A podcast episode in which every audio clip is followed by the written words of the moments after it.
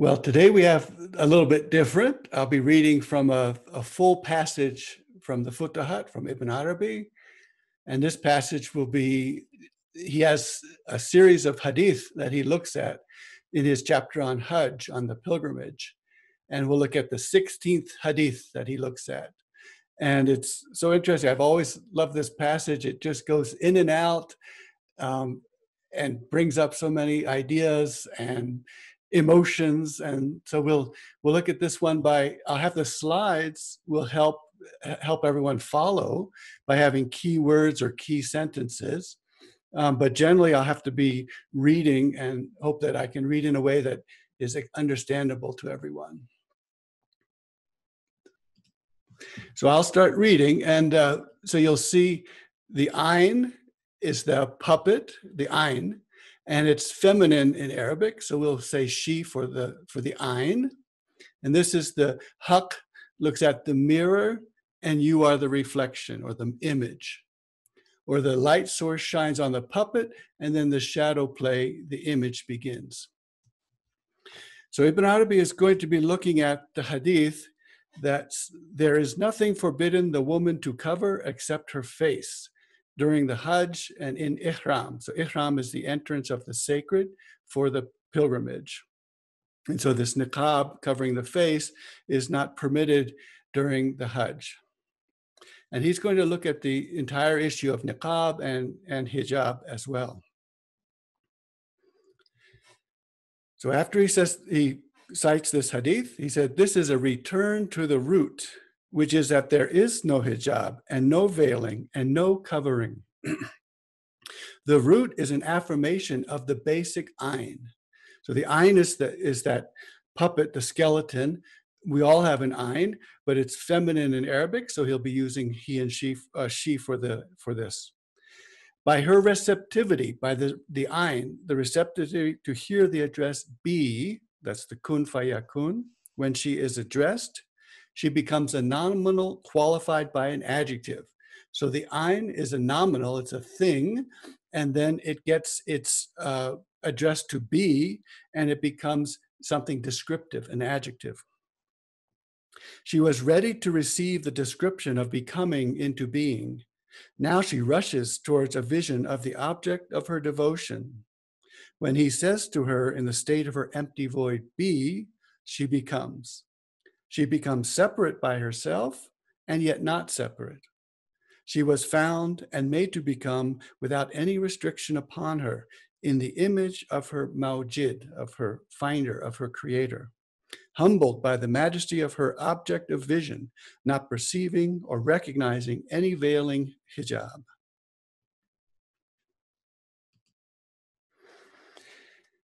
The word for jealousy in Arabic is ghairat, and it comes from the word ghair, the other. So, and ghairat also has the concept of protective jealousy. That is, your uh, in the in the lexicon, um, the woman will be protectively jealous of her child. But of course, it also includes the jealousy of of of like sexual tension jealousy as well. So we'll get into all of these. But protective vigilance comes from seeing another, a ghair, another, who is like you, a rival of yours competing for what you want to acquire. Or perhaps something has been acquired by you which the other one wants to grab as his. God has created human beings with vehement desires and greediness. So you think that everything should be yours and under your control in order to bring out the decisive quality of the image which you are flush against. Part of your truth is that everything should be under your dominion because you were made flesh against his image. So, because we are made flesh against the image of the divine, that we will see divine names on this side of the mirror or this side of the shadow play.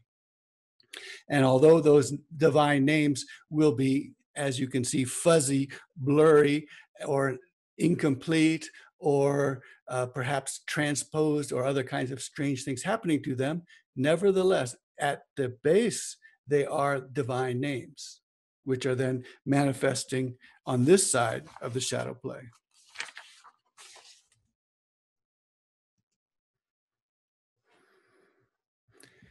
So Ibn Arabi writes God has permitted his female creatures to go to the mosques. But one of the people thinks that the Prophet, وسلم, if he had seen what the women had recently started doing after him, he would have forbidden the women from going to the mosque, just as the women of the tribe of Israel were forbidden.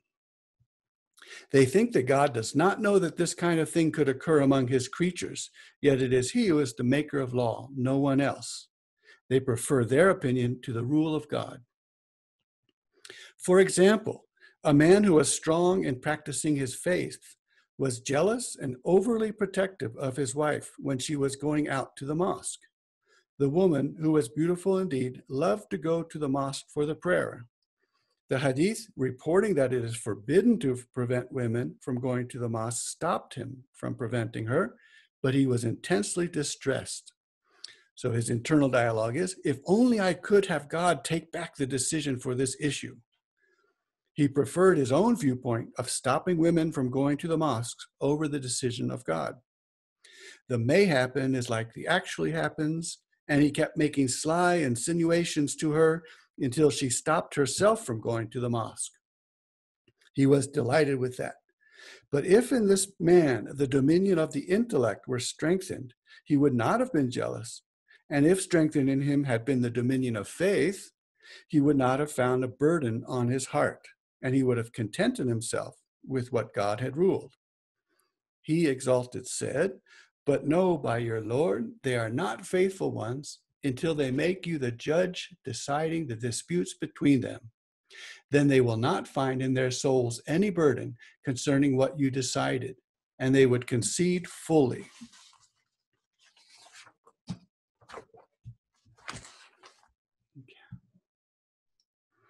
I think we're timing is going to be good.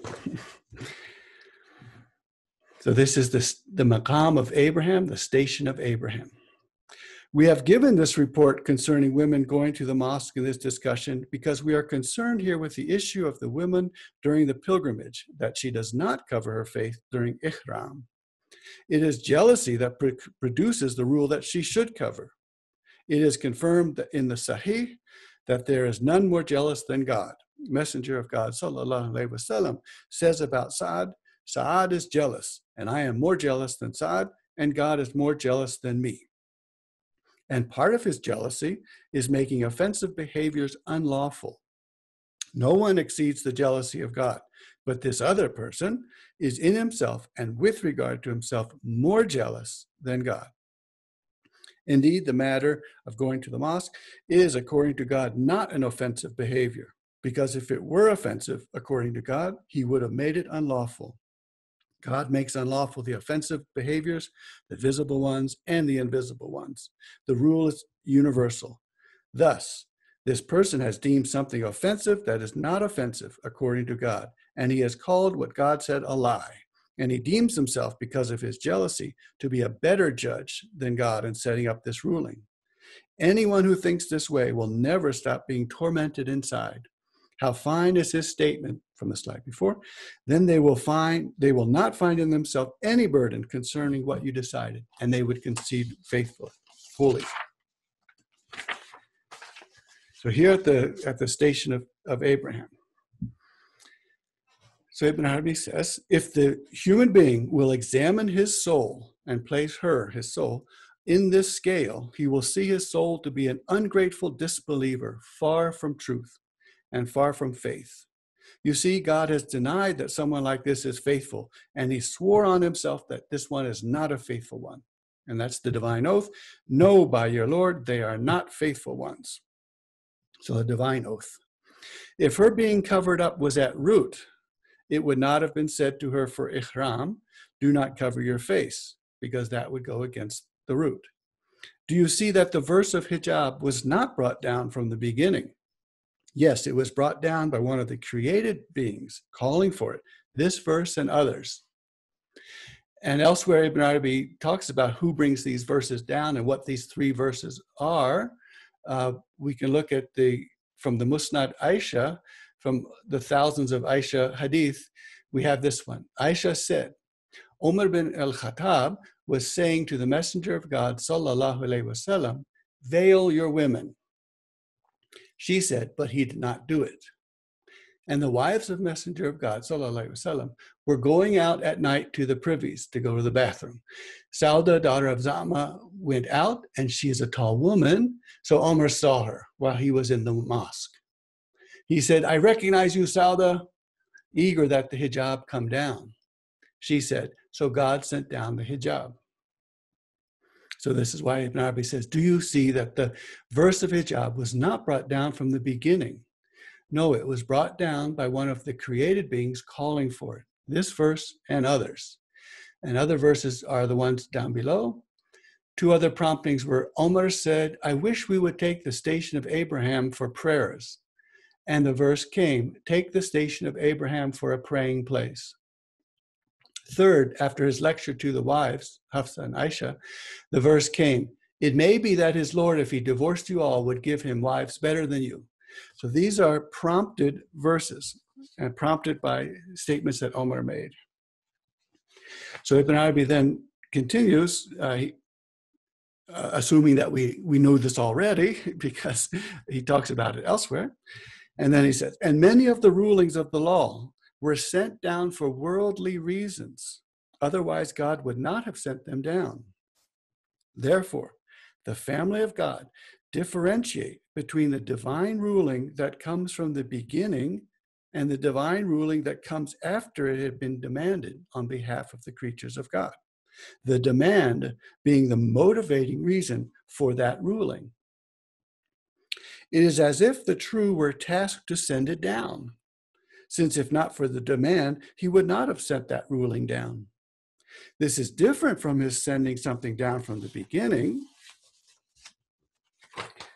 Thus, if you are one to verify yourself, you will take the divine ruling sent down from the beginning differently from a divine ruling not sent down from the beginning. But do not be alarmed, my journeying friend, by the fact that the true Haq sent down things at the behest of petitioners.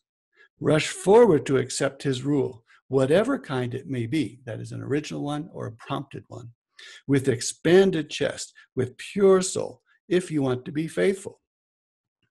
As for people with abundant intelligence, let them rely on and be at ease with God, and the divine rule will be at ease with them. Messenger of God, sallallahu wasallam, used to say, "Leave off of me what I leave off of you," such as what I said about the pilgrimage being obligatory each year. So he was questioned over and over, uh, should we do the Hajj every year? So he said, if I had said yes, it would have been obligatory, but it is only a single pil- pilgrimage. He disliked the questioning and found fault with it because such questions, should we do this, should we do that, would add to the number of things tasks. So may God give me and you understanding of the intents of the law and not let what is apparent veil us from what is invisible.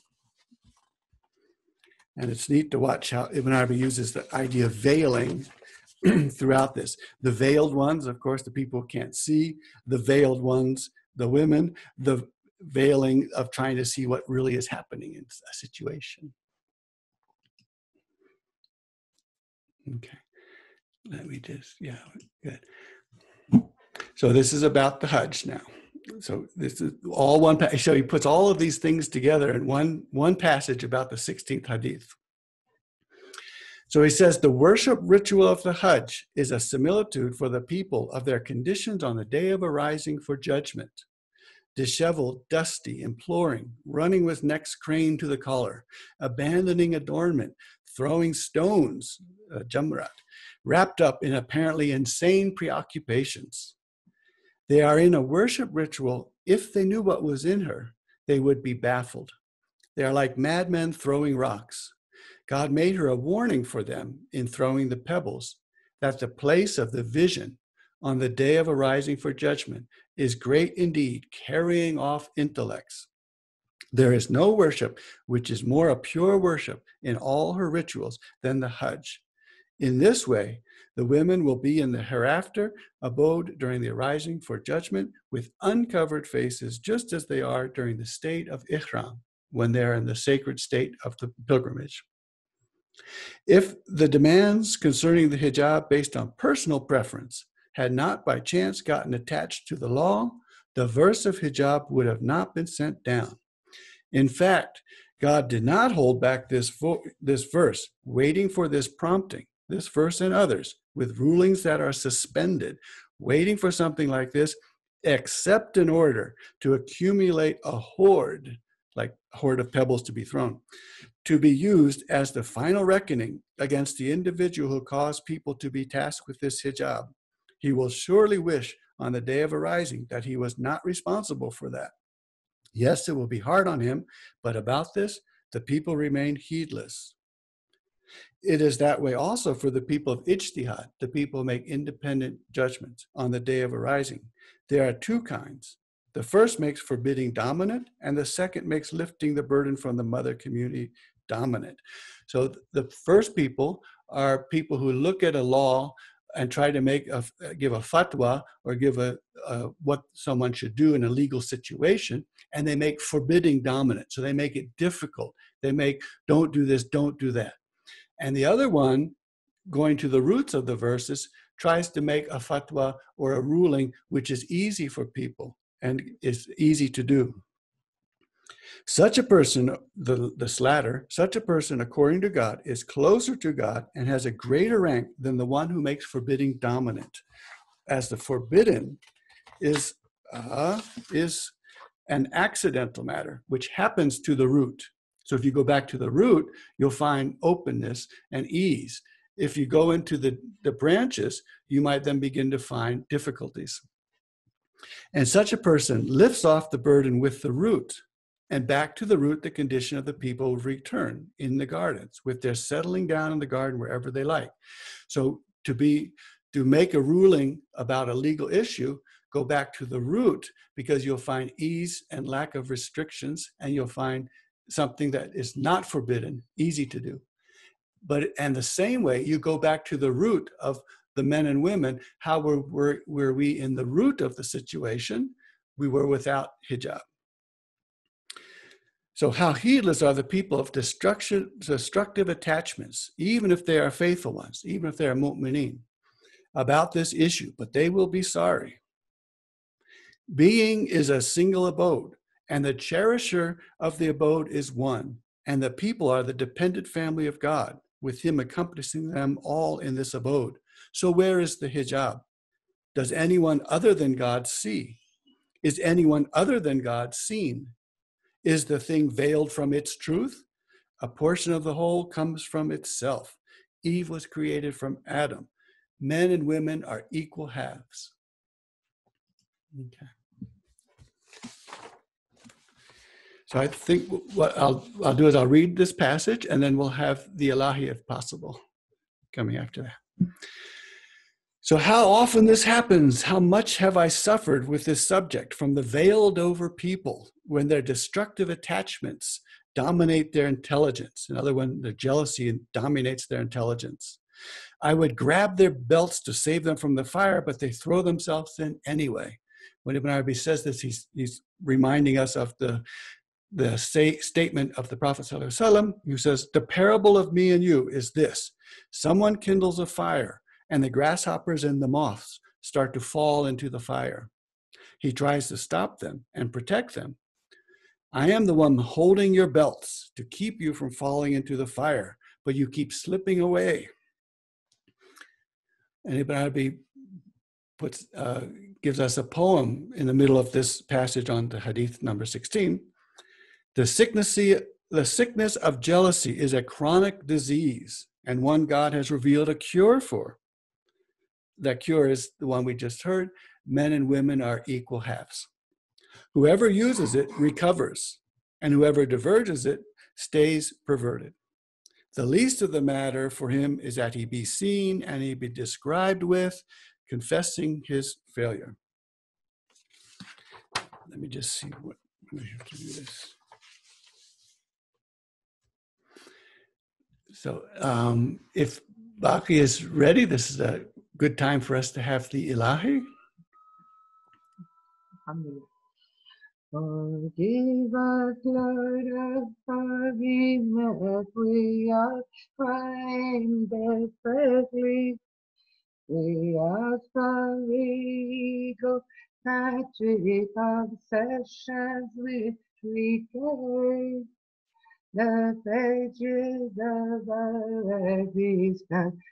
with negativity. Precious souls on this we know. Your love can give us make is living like reality. Precious souls on this we know. We ask for the sake of our spirit, us in your beauty. Include us in the great circle, lovers of your beloved. We are servants of your servant, praying out for your mercy. Precious found this window, healing breath of Mohammed, alone chooses for mercy. Precious found this window. Thank you. Thank you. So Ibn Arabi then tells us another story, it gives us another example. One of the companions of the Prophet invited the Prophet to dinner. The Prophet said to him, I and this one, pointing to Aisha. The man said no. So he refused his invitation until the man acknowledged that she should come with him. Then the two went to be guests at the house of that man, the Prophet and Aisha. Anha. And God says, You have in Messenger of God a fine exemplar. Where is your faith if you would see today a person of elevated rank, like a judge or a lecturer or a vizier or a sultan, doing something like this, following the model of the Prophet? Would you not describe him as having inferior character? But if this quality were not one of the praiseworthy virtues, messenger of God would not have done it. He who was sent to perfectly complete the praiseworthy behaviors. While messenger of God was lecturing on the day of gathering on Friday, the Jummah, on the minbar, he saw his grandchildren, Hassan and Hussein, approaching, tripping over their clothes. So he could not help descend from the minbar and pick them up both and bring them up to the minbar and only then did he return to his lecture. Now, do you see that as a deficiency in his state? No, by God, no. This comes from perfect completeness of his marifa, of his recognition. He sees by which eye he looks and for whom he looks, something hidden from the blind who do not see. They are the ones who say, Wasn't he distracted from God by this kind of thing? But he, by God, was not focused on anything but God.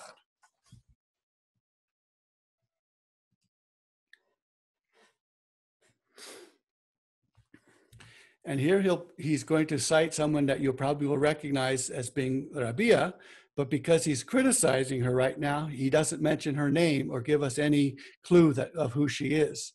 Later in the Futuhat or in other places of the Futuhat, he mentions Rabia by name and praises her very, very highly. But uh, as is we saw in a few slides ago, you do not mention someone's name when you're being critical. And yet it's important sometimes to say something that they've done, uh, but the name is not mentioned.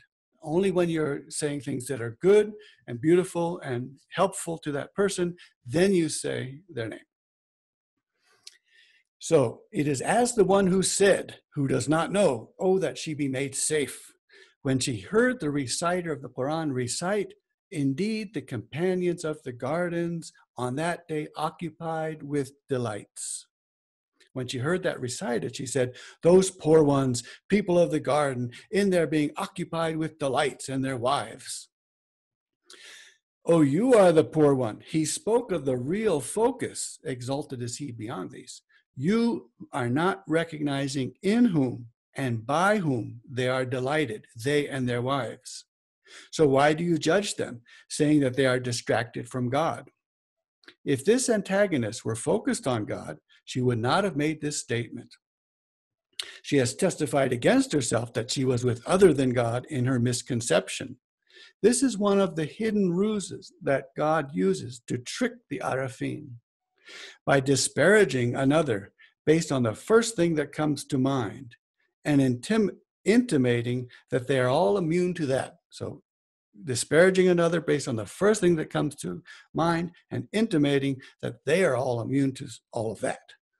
People of jealousy are like that all the time, always in jealousy's incessant torment, worn out with thinking, thinking, and in regard to God, remote and far removed without realizing it.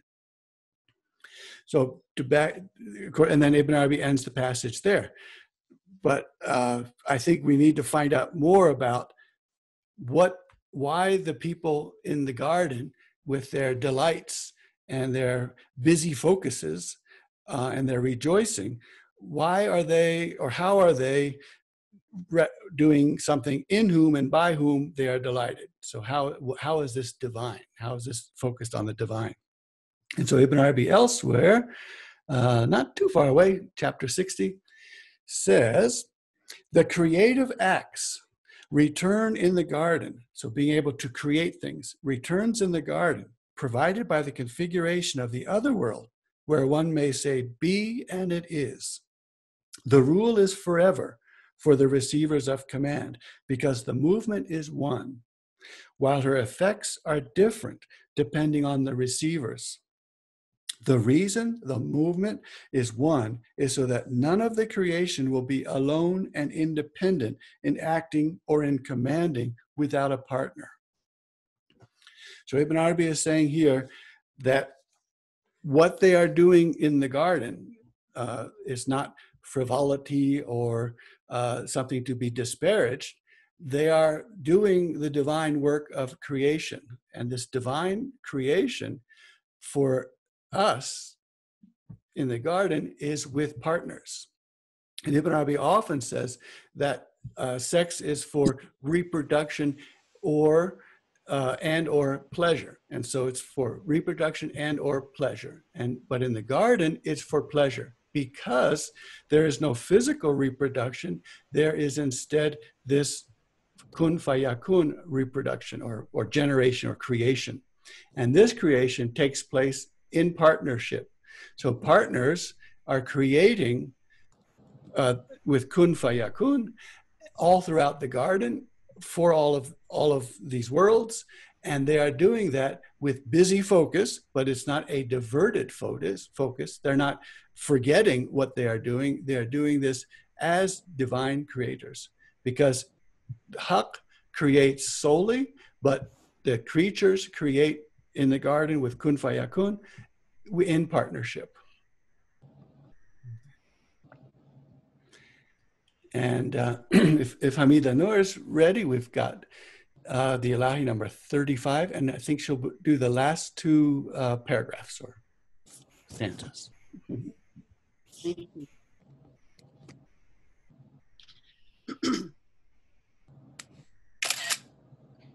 This dervish comes before you.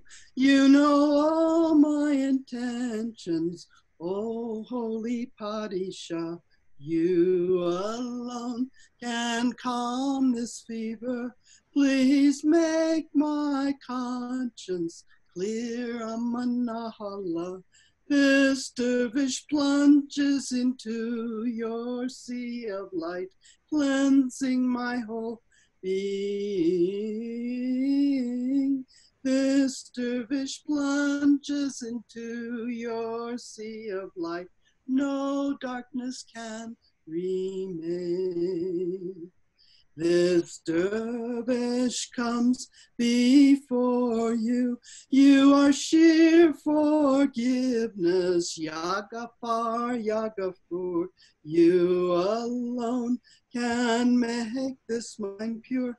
Please lift me into your truth, Amanah This dervish cries out, Astaghfirullah, and my delusion disappears like mist. This dervish cries out, as Astaghfirullah, only your love remains.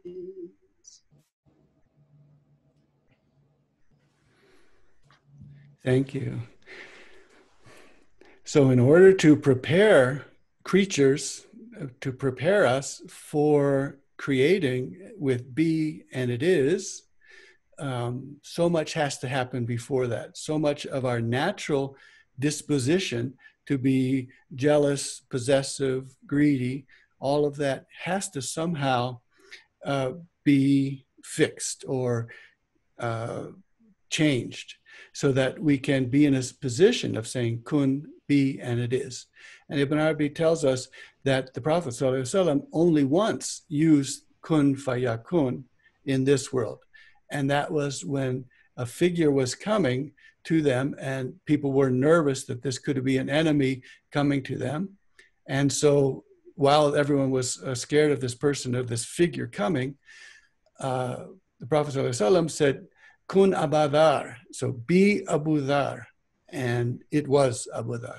So that was the creation of Abu Dhar be, uh, on the call of the Prophet. And so we can then see how much work has to be done before we can be in gardens and saying be and it is. So we have good amount of time now for some discussion, inshallah. So, okay, let's see how this raised hand works, and I'll be relying on Mustafa to help me if I miss things. okay, so, and Mustafa said that the raised hand will come up. Okay, here we've got one raised hand. Uh, yeah, uh, Alex H iPad Pro.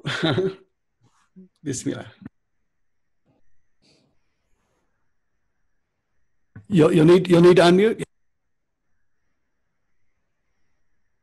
Salam alaikum, Professor Shoaib and classmates. Um, I, I've been lucky enough to join your Zoom classes from the, from the beginning, from the first class. Uh, thanks to you and thanks to Mustafa Fardad for informing us.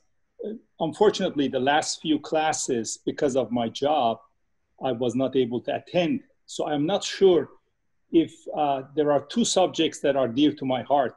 I'm not sure if they were covered in the last few classes that I wasn't here.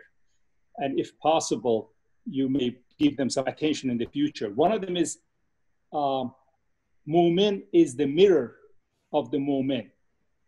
I'm not sure if you covered it in the past couple of weeks or if you will cover it in the future. The other one is with all the things happening around us these days, all the disasters, all the wars and fires and uh, tsunamis and so forth. Uh, the subject of Mahdi, the promised one. If you have covered it in the past couple of weeks or if you are planning to give that some attention. Now, these are two comments, and I had a question about today's lecture, if I may. Uh, my question is regarding the issue of hijab. Um, I have it. I myself have a 18 uh, year old daughter. Um, uh, so uh, the issue of hijab is kind of important. in Surah, and, and, and I'm not asking you for a fatwa here in this class. I'm just asking for Ibn Arabi's point of view and perspective and explanations.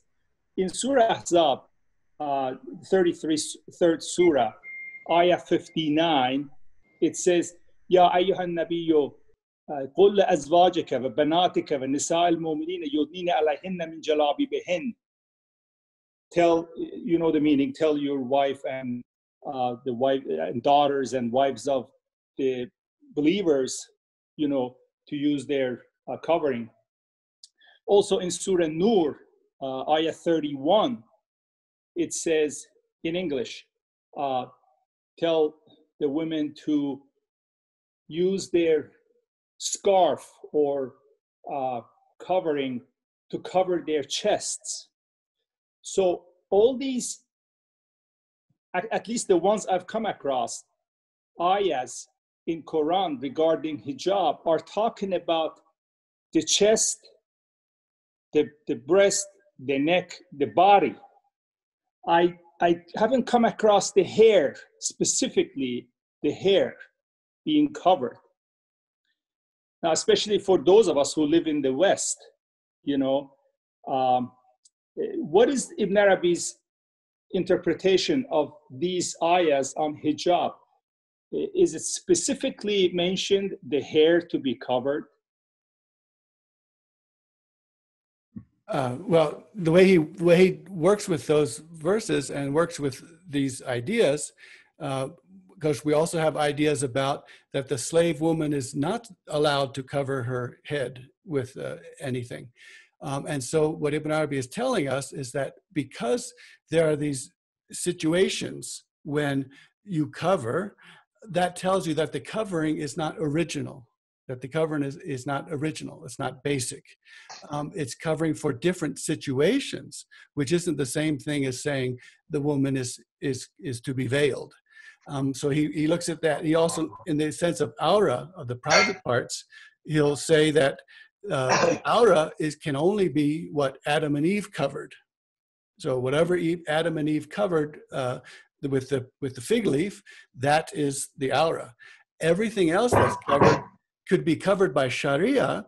That is, there's a law that came later, but you can't say that what's covered, except for the private, the two private parts, is the aura. And so Ibn Arabi is having us see that the Sharia comes in culturally, uh, in cultural con- contexts.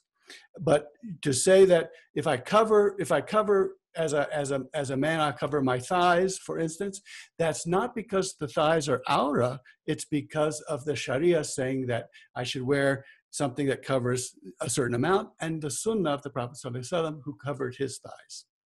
And so he makes the point about look at what's an original ruling and what is a contextual ruling. And a contextual ruling prompted by a situation that someone calls for. So Thank you. Yeah, no, we won't be giving a, a fatwa. That, that's one of the most interestingly in, intricate and complicated questions. Uh, we have another. Uh, um, yes, I think it's is that Sheikha Faria with a raised hand. Alhamdulillah. Salam Good. Yes. Good. Everyone, companions. Um, it, uh, somewhat on the same subject, but in a more general way, because um, you say so the root is is open alhamdulillah and yet the branches have restrictions. So um, uh, yes how one navigates that? And um, you know is i guess the question. And there are probably many rulings and today we are seeing more rulings on many issues and um, is it so that Ibn Arabi said, uh, choose the easier ruling for you? Is that um, is that true? I mean, you you mentioned that the ones who promote ease are, are closer or will be closer to Allah. Um, in other words, less restrictions, less burden.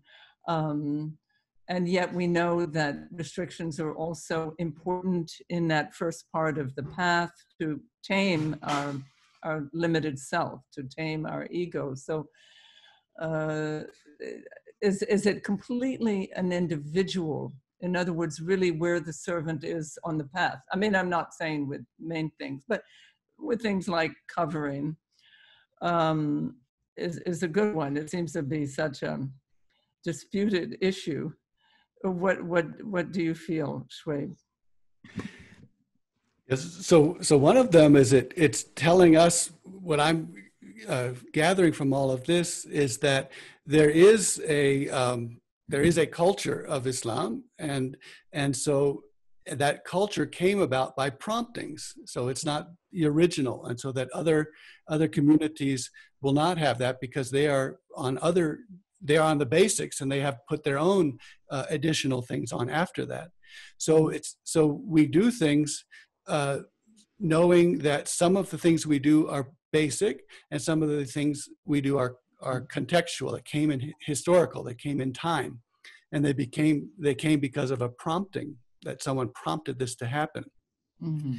But then when we're doing ijtihad, independent judgment, whenever we're having a situation, we return to the root. So we always do have to return to the root. What is the root of, of the hijab? What is the root of, of, the, of other uh, rituals or, or behaviors? And this returning to the root is, is absolutely crucial because we cannot take a branch um, and then have a completely new situation and have that branch be effective. Uh, we need to be having the root. So we go back to the root. Um, and the root is protection. Let's say if we take the root of hijab as protection, um, and and so when the tall woman was walking outside to go to the bathroom, now can you see there's no indoor plumbing? So this is a this is already something that most of us are not involved in. Um, so this tall woman Sauda going out and then Omer seeing her and say, "I see you." Now the idea. Uh, here was to protect women at night uh, by identifying who they were because it wasn't thought that you could that women could be protected without saying they're a, belong to a particular community which means that if we have a community that can protect women without having to say i'm muslim then that would be something but return to the root of protection if being a muslim visibly is something dangerous then the hijab would not be would be would be forbidden um, because it would it would be putting you in danger. So that's why this topic is so interesting. It and it requires such a knowledge of the of the root, which is protection and goodness, mm-hmm. and then to then say what is the way to protect myself and to be good in in the in the in this way in this situation? And then the hijab also with those the verses from quran you know when you are before a, man who has no sexual desire for you then there is no hijab. You don't cover. Um, and so you now have this situation of men who are not interested in you sexually being ones that you can you can speak and all the commentators talk about this who the who this this tabi'in who these people were who uh, did not have sexual desire for women and how they interacted with uh, women in a certain way. So then it becomes the situation of what is the root to protect and then how do you protect in your situation? And so instead of taking a branch and trying to mangle it over to here, we go back to the root and then come up wherever we come up. Alhamdulillah, Alhamdulillah. Um, the other situation is also salat. And I did come across, uh, I'm not sure where, uh, you know, a phrase of, of Ibn Arabi that said, um, you cover in salat because of, you know, humbling yourself before your Lord. So cover the head because the head is the place of arrogance and and two-ness. So what? Um, yeah, just uh, maybe your word on on that. Um, I mean, he said it, it's obviously. I don't think it felt like one of the greater uh, aberrations, let's say, to not cover during Salat, it, but it, it is, again, I mean, we are accountable for everything and every breath, I, I think. And so if we have the means, is it better to cover our head for Salat or it doesn't matter so much? I don't know. What do you feel from his own teachings? Bismillah. So yeah, the, the covering the head is, is for humility. And so the idea is that the free woman uh, is very proud and uh, she is free. She goes where she wants, uh, unlike what we assume, uh, but that, that the free woman then is, is, has pride and can go wherever she wants and has independence. So therefore, in the Salat, she covers the head. And then, uh, and so the slave woman doesn't, is not allowed to cover her head uh, in a sense because the slave woman already has plenty of humility, has no need or anyone else to say to push her down. Mm-hmm. So the hijab then is is just the way for the the that men's head covering. It's a way for those who are feeling prideful uh, mm-hmm. to become to to physically uh, have a feeling to remind us in the in the intimate conversation with the divine that we are that we are to be humble. And so again, this would be the, the fiqh or the legal interpretation would all based on your hal, on your own state. So if mm-hmm. I am, if I am, if I am a slave woman battered and humiliated all the time. Of course, when I enter the divine conversation, I need no reminder of that. In fact, I need to change that. Um, but if I am a, you know, the free Arab woman of that time who was very proud and independent, and as we know from reading between the lines, um, they argued with anyone they wanted to, their husbands and so on. And Aisha argued with her husband, her father, all of these things. Uh, so that person then says, My hal is very strong and very independent, so I cover my head uh, for humility during the intimate conversation. And men too, though. Right, and then men too, right. right. Yeah. Alhamdulillah. Mhm, Thank you. Uh, one other question. I'm sorry. Uh, also, is when you said that he said though, run toward what Allah has commanded, no matter whether it comes from, you know, someone's uh, desire, in, in the case of Hazrat Omar, uh, or whether it comes from an original divine uh, ruling. And so that would seem to, you know, in a sense, remove uh, flexibility. What do you think? Uh, because then if you run toward all of those, um, yeah, what do you say about that? Well, so so the first one would be when I have a behavior that comes and and I can see that this is a historical, uh, you know, Muslim historical Arab uh, behavior, then and yet if it's in the Sharia, then I accept that even though I say, oh, I know this is a historical Arabic uh, this century situation. But when I'm going, when I'm trying to draw from what I should do in my behavior, then I go, then I need to go to the root if there's any, if there's any difficulty. So if this cultural situation has caused problems, then I have to go to the root. For instance, uh, we all know that the nice, beautiful beard is a is a, a beautiful sunnah, but there are many people in in the in the in the world who don't grow these beautiful beards, and so what is their situation? Obviously, the beard can't be considered a root issue. It's a it's a historical uh, because our Prophet ﷺ had a beautiful beard, and so that's why we want to emulate him if we can, and if we can't, then we do whatever we can by going to the root. So, Mm. uh, I think Aisha Aisha Safdar Aisha has a, a raised hand. Yes, thank you. Can you hear me? Can you hear me? Yeah, okay. Um, I had a question about when you were saying that the hijab is not from the original and things, and I was just wondering whether it was, I don't know, I might be wrong, whether there was a history of it in Judaism and then Christianity. Um, because I know Orthodox Jewish women, there's something about covering of the head. And if we look at traditional images of the Virgin Mary, it's with a head covering and things. And obviously, we know that Islam, in its official sense, came after that. So I'm wondering if you could comment on that and saying it's not an original in terms of the hijab.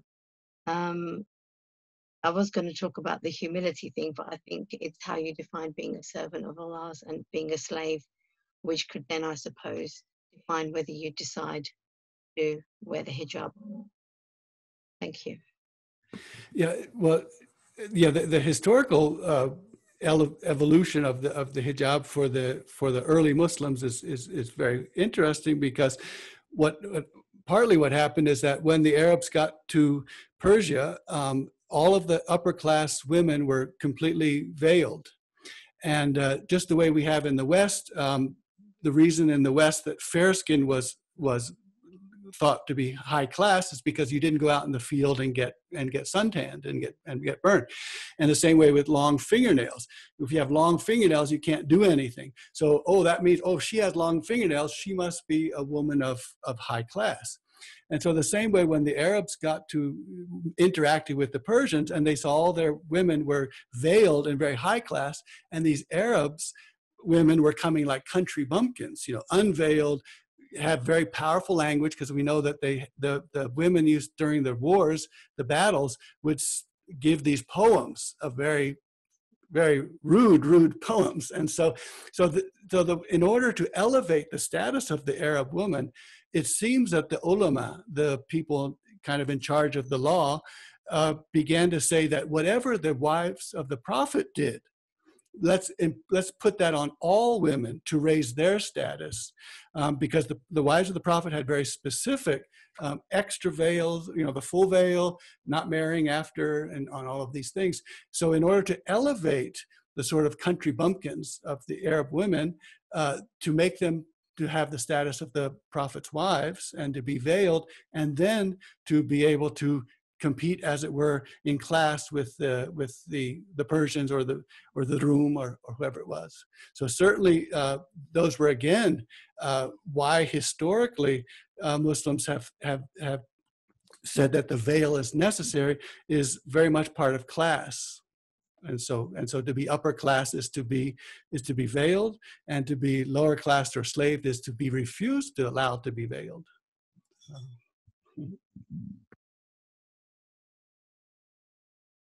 we, we have Andrea from Wisconsin or Minnesota? Wisconsin.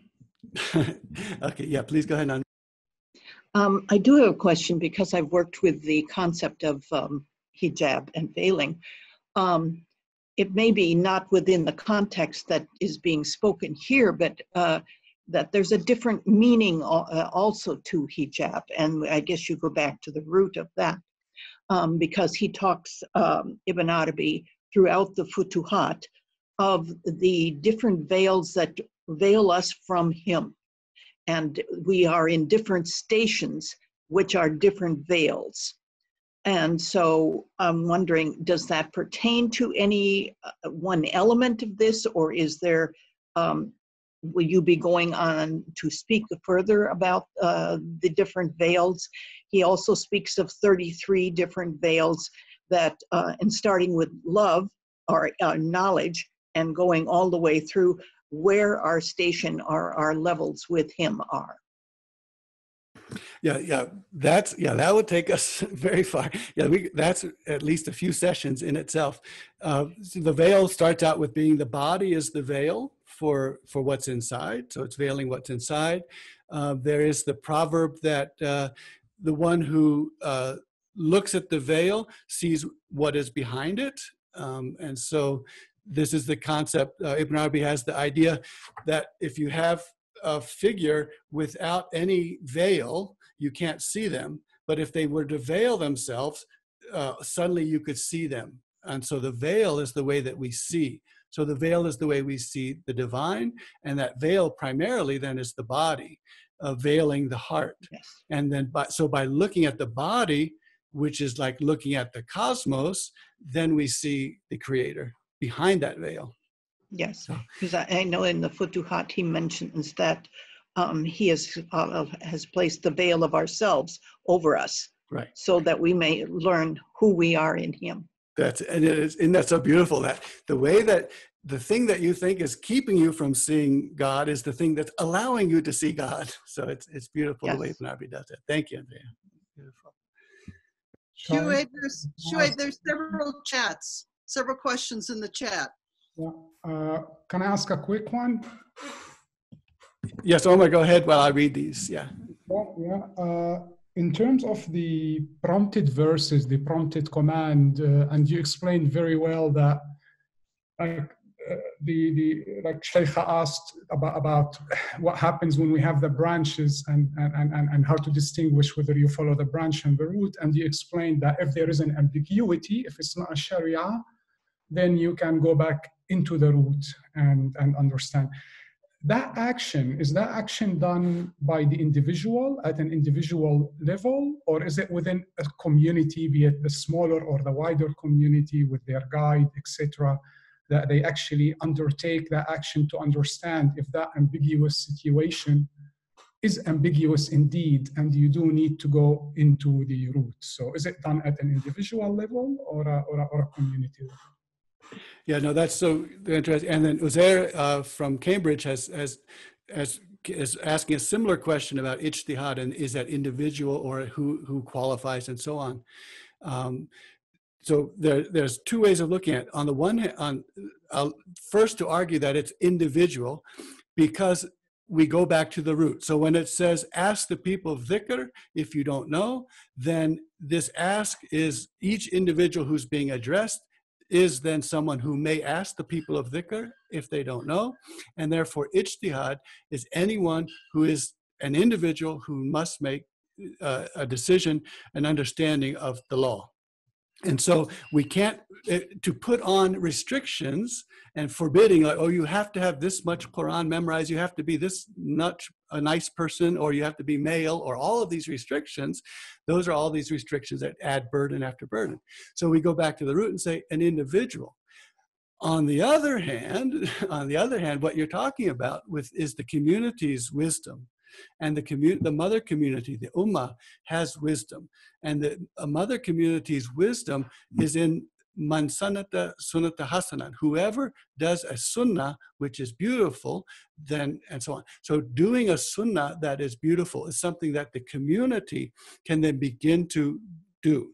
So the community finds out that what's the best way for us to do something, or we have this issue called lockdown or COVID, how can we do a Zoom dhikr?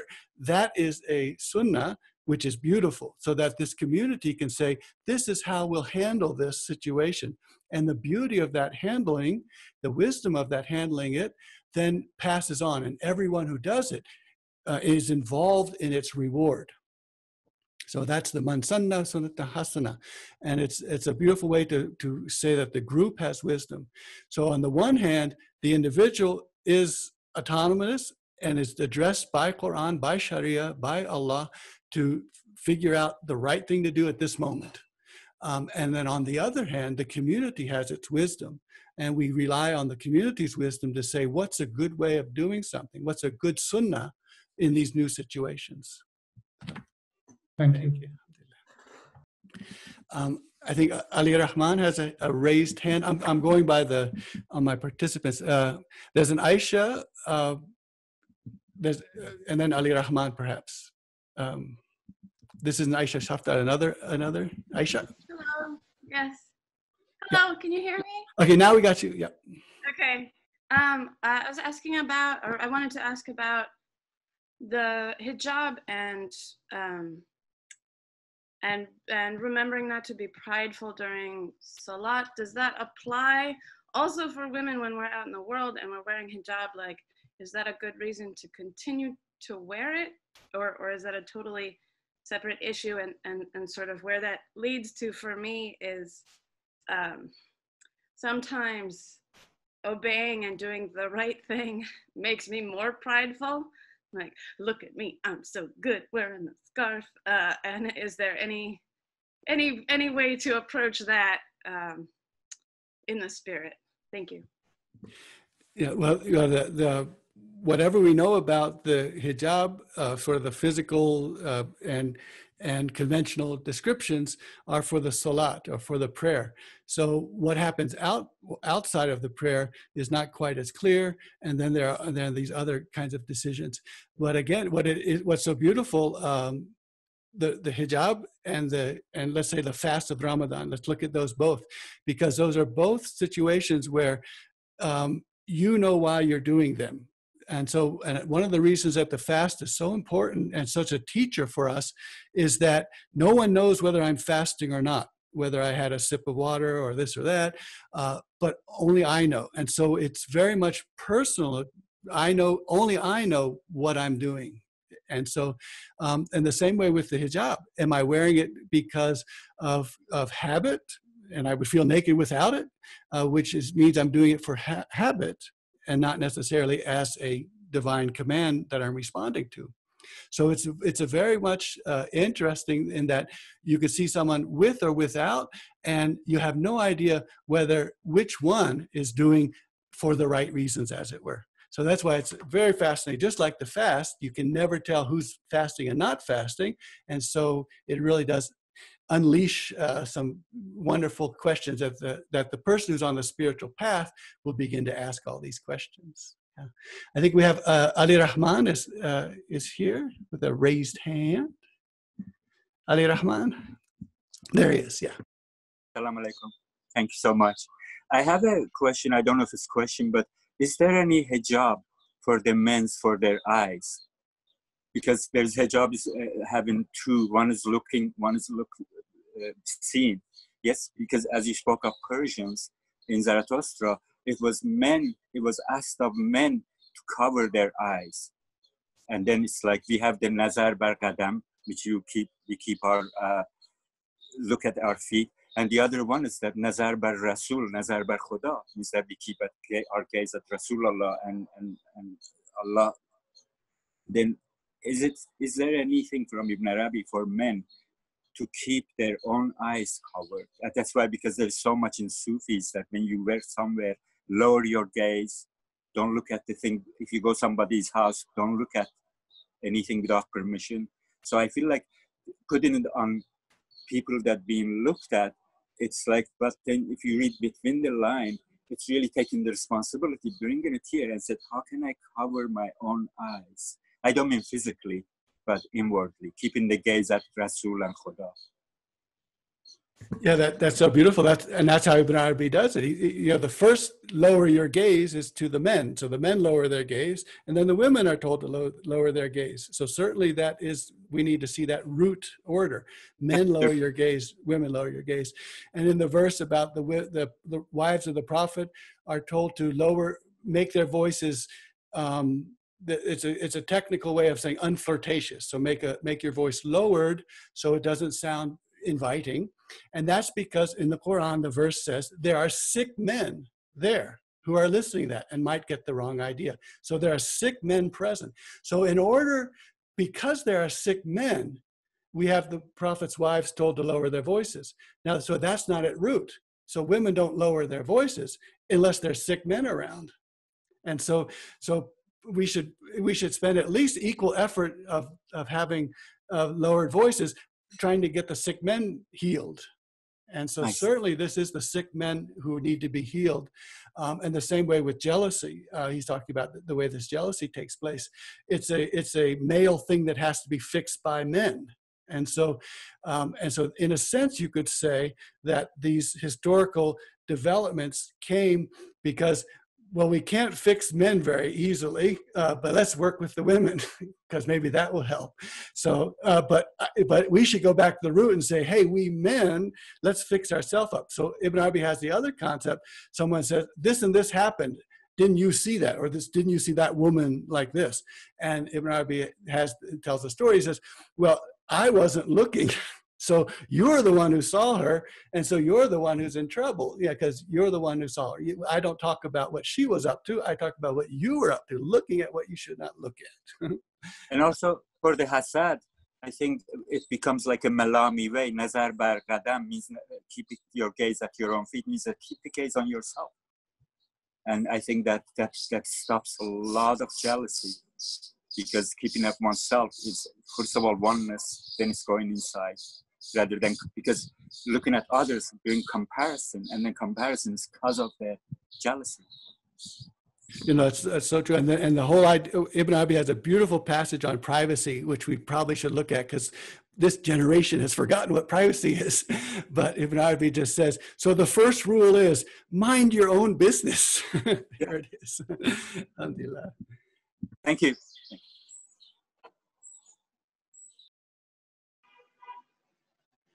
Yeah so from from the from the chats uh, to talk about the mahdi at some point and end times uh, we may look at that at some point uh, but um, what we did a few weeks ago with the es- eschatological view is actually the we should worry about the end of the world when everyone is doing just fine and no one's hungry and no one's thirsty and and all the men are cured and then everything is looking really good then we don't have to pray to god anymore. That's when the end times will come. So it's a little bit opposite of what we think. So when things are falling apart and men just can't behave and on and on and on that tells us that we're probably right in the middle times because we're still asking god for help all the time Um, and I think we looked at Uzaire's idea of the hijab, and then and then Andreas the hijab, the the very the, the spiritual hijabs that come afterwards, and the body hijab. We'll look at that. So, okay, um, okay. I think we have time for one last. Uh, Alex H has a raised hand, but don't get no ask for any fatwas here. or I'll just tell you, take a fatwa from your heart and leave it at that. Uh, Professor Shuaib, I, I, think I already used my allocational question earlier on, but thank you for uh, giving me permission for another question. You know, this conversation was very helpful. Uh, this issue of hijab for the past five, six years uh, has been in my mind, uh, and I don't understand the, the, idea of covering the hair other than salat. Uh, so um, that was very helpful. And one other thing that came up while listening to this conversation in the past few minutes is uh, an incident happened to me in the Istanbul Dergah. One day, we were few of us were gathered for casual gathering on a weekend, and uh, I showed respect and put my taka on my head, but the sheikh was not. And one of the senior dervishes pulled me aside and said, "When the sheikh or sheikha is not covering the hair, we don't cover. When the sheikh or sheikha is covering, we cover. I immediately took it off and put it in my pocket. So, uh, you know, one of the benefits of being in a community, uh, spiritual or religious community that, that I've noticed is that the leaders take certain responsibility that's given to them from above, and the followers have some relief pertaining those responsibilities. So I don't know what Ibn Arabi's position is on position is on this issue. Just follow the leader that you have committed to. Eh, with this issue of covering the hair, for example, not exactly you know minute by minute, but in general, their behavior in the market, their behavior in the in the dargah, their behavior while praying. If you want to follow exactly you know minute by minute, fine but in general, see their behavior, you know, um, in, in a party, in a wedding, wherever. Uh, what's Ibn Arabi's position in following your, your, your sheikh, your sheikha, your imam? Yeah, well, the way Ibn Arabi looks at that is the idea of emulation, that as human, human animals, we learn by emulation. And so that by following, by doing what someone else is doing. And in fact, that's how the salat, the prayer, was taught by pray as you see me praying. So pray as you see me praying is the basis of the instruction for salat. So it's follow the way I am doing it, the Prophet ﷺ. And so that's why uh, the only time the imam can be on an elevated surface is when the imam is teaching the rest how to do something, how to pray. So this is a general, uh, our nature is that we learn by following. And so primarily we learn by following, maybe secondarily we learn intellectually. So the Prophet ﷺ didn't give us an intellectual list of how to pray. He said, pray as you see me praying. And so for Ibn Arabi, this, this emulation is also, you used, I think you the word relief. It is a relief because what by having people that we emulate, this is how we are, we are, we are taught what we need to do. And then we find a relief in saying, I'm seeing someone else do this and that's how I can do it. And so having people who are of these elevated uh, states, have them around us and to be looking at them is a, is a, a, relief for us. And that's why one reason we have such love for the people that we are the following, for the sheikhs. And so uh, that and then and then we saw that slide about the, the arifin, the, the, the mystics. The first thing they do when they leave their mother's womb, they look back at her. So they emulate their mother. And so we emulate our mother, we emulate Mother Earth, and we have love for Mother, love for Mother Earth because they are the teachers. And so we learn this not intellectually, but pray as you see me pray.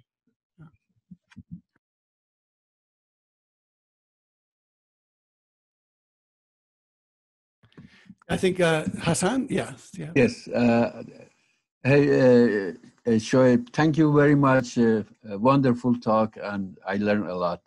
I do have one question uh, regarding the uh, maybe makeup of ladies, women, and even men.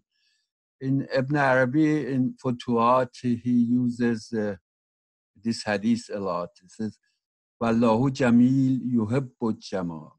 God is beautiful and uh, he loves beauty. And also he mentions about the reality of a thing. He says the face of a thing is the uh, reality of that thing. Now, based on this, uh, I I don't know. I think maybe maybe hijab is not apart from the prayer, as you said, to make somebody humble. Maybe it's not necessarily. Or uh, what do you think of the makeup of a woman? Because they they make them more beautiful and based Well, on Yeah, that, that, that would be a good ijtihad. Yeah, Ibn Arabi, I don't think has anything to say about, well, he, he talks about the kohl-lined eyes, but he, I think he's, the kohl-lined eyes are the, are, the- are the people, uh, there can be the boys also, the men. So, so, um, and that's, and then, yeah, he says, he has a poem where the kohl-lined li- eyes are, are, are dripping. So the black is going all on the cheeks because the person is so in love of God that he's just falling apart. And so his kohl-lined eyes begin to drip. So that's the most I think about mascara that we've heard from Ibn Arabi. But uh, yeah, but this is, see, th- those are, that's what ijtihad is for. It's to be able to look deeply inside. What are the roots and what are my motivations? And so, and what Ibn Arabi is doing with this whole thing about hijab is ask the motivations, saying that, oh, God should have made this rule. You know, what's my motive for, for feeling that way? Alhamdulillah. Thank you. Okay, thank you. Okay. Well, thank you for being here. Okay, Omar has one last question, I think, and then. I uh, think just one one last thought that comes to me because we've been speaking a lot specifically about the hijab, but to me, the wider subject of the branches as opposing the roots. Uh, you know, at the same time, I the way I feel is that we should not undermine the validity of the branches once somebody established them because they are the cultural flowering of a certain understanding. So while you know I say I go back to the root and I see that this branch does not apply to me, we should be very wary of devalidating the branch per se. You know, because because the branch is valid. The choice of the hijab for those who made it knowingly is valid. You know, it's the fact that I, you know, it might not be a root does not mean that that whoever have chosen it as a, as, as, as a branch is to be questioned. And I think I, feel that this is this should be said. Yeah, yeah, and that's why Ibn Arabi says the the people, the family of God, they look at the rule of whether it's beginning rule or a, or a, or a rule that came not in the beginning, but they take both of them. They take both of them with an open heart, and the more they investigate, the more their heart is relieved and restful by taking that. So it's recognizing th- that there is a culture. This this there is a there is an Islamic culture, as it were, um, and it's and so uh, and so even though the message is universal, th- it does have a cultural form, a cultural vessel. But what Ibn Arabi is also telling us, though, is that there that you can't if if we have the if we keep our root branch the the asl and the furu if we keep those together we're in good shape. But if sometime we have a branch and the root has disintegrated we can't see the root anymore we just have a branch here. So we're holding on to this branch without our root. So we always have to have the branch with the root saying oh i'm covering because this is something that was called for you know 1400 years ago uh, and the root is this. But if i'm in a situation where the root is no longer you know feeding this branch then then there's a difficulty. So we honor the branch when it is being nourished by the root. And in effect a, a societal disintegration is when we have a bunch of branches and no roots. So that's and, and so that's something personally to look at. Have i have i taken this because of the root and the branch? Or have i taken it because the branch happens to suit me or doesn't suit me? There. Alhamdulillah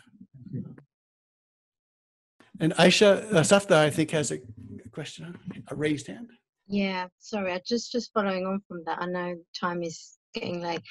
Um, just thinking about the branch and the roots and the hijab. Um, I think if we think about identity and identifying, that's quite a root. And I think in this current climate where we are so dispersed, we're not living in Muslim communities. Um, recognizing another sister, recognizing another brother, Mm. so identity for me is something really important that I can walk the streets. I know if it's another Muslim sister, mm-hmm. say salam to her, she says salam to me. And it's about the identity and identifying, which you could argue is possibly original root or branch or what have you in the hijab serves that purpose, possibly.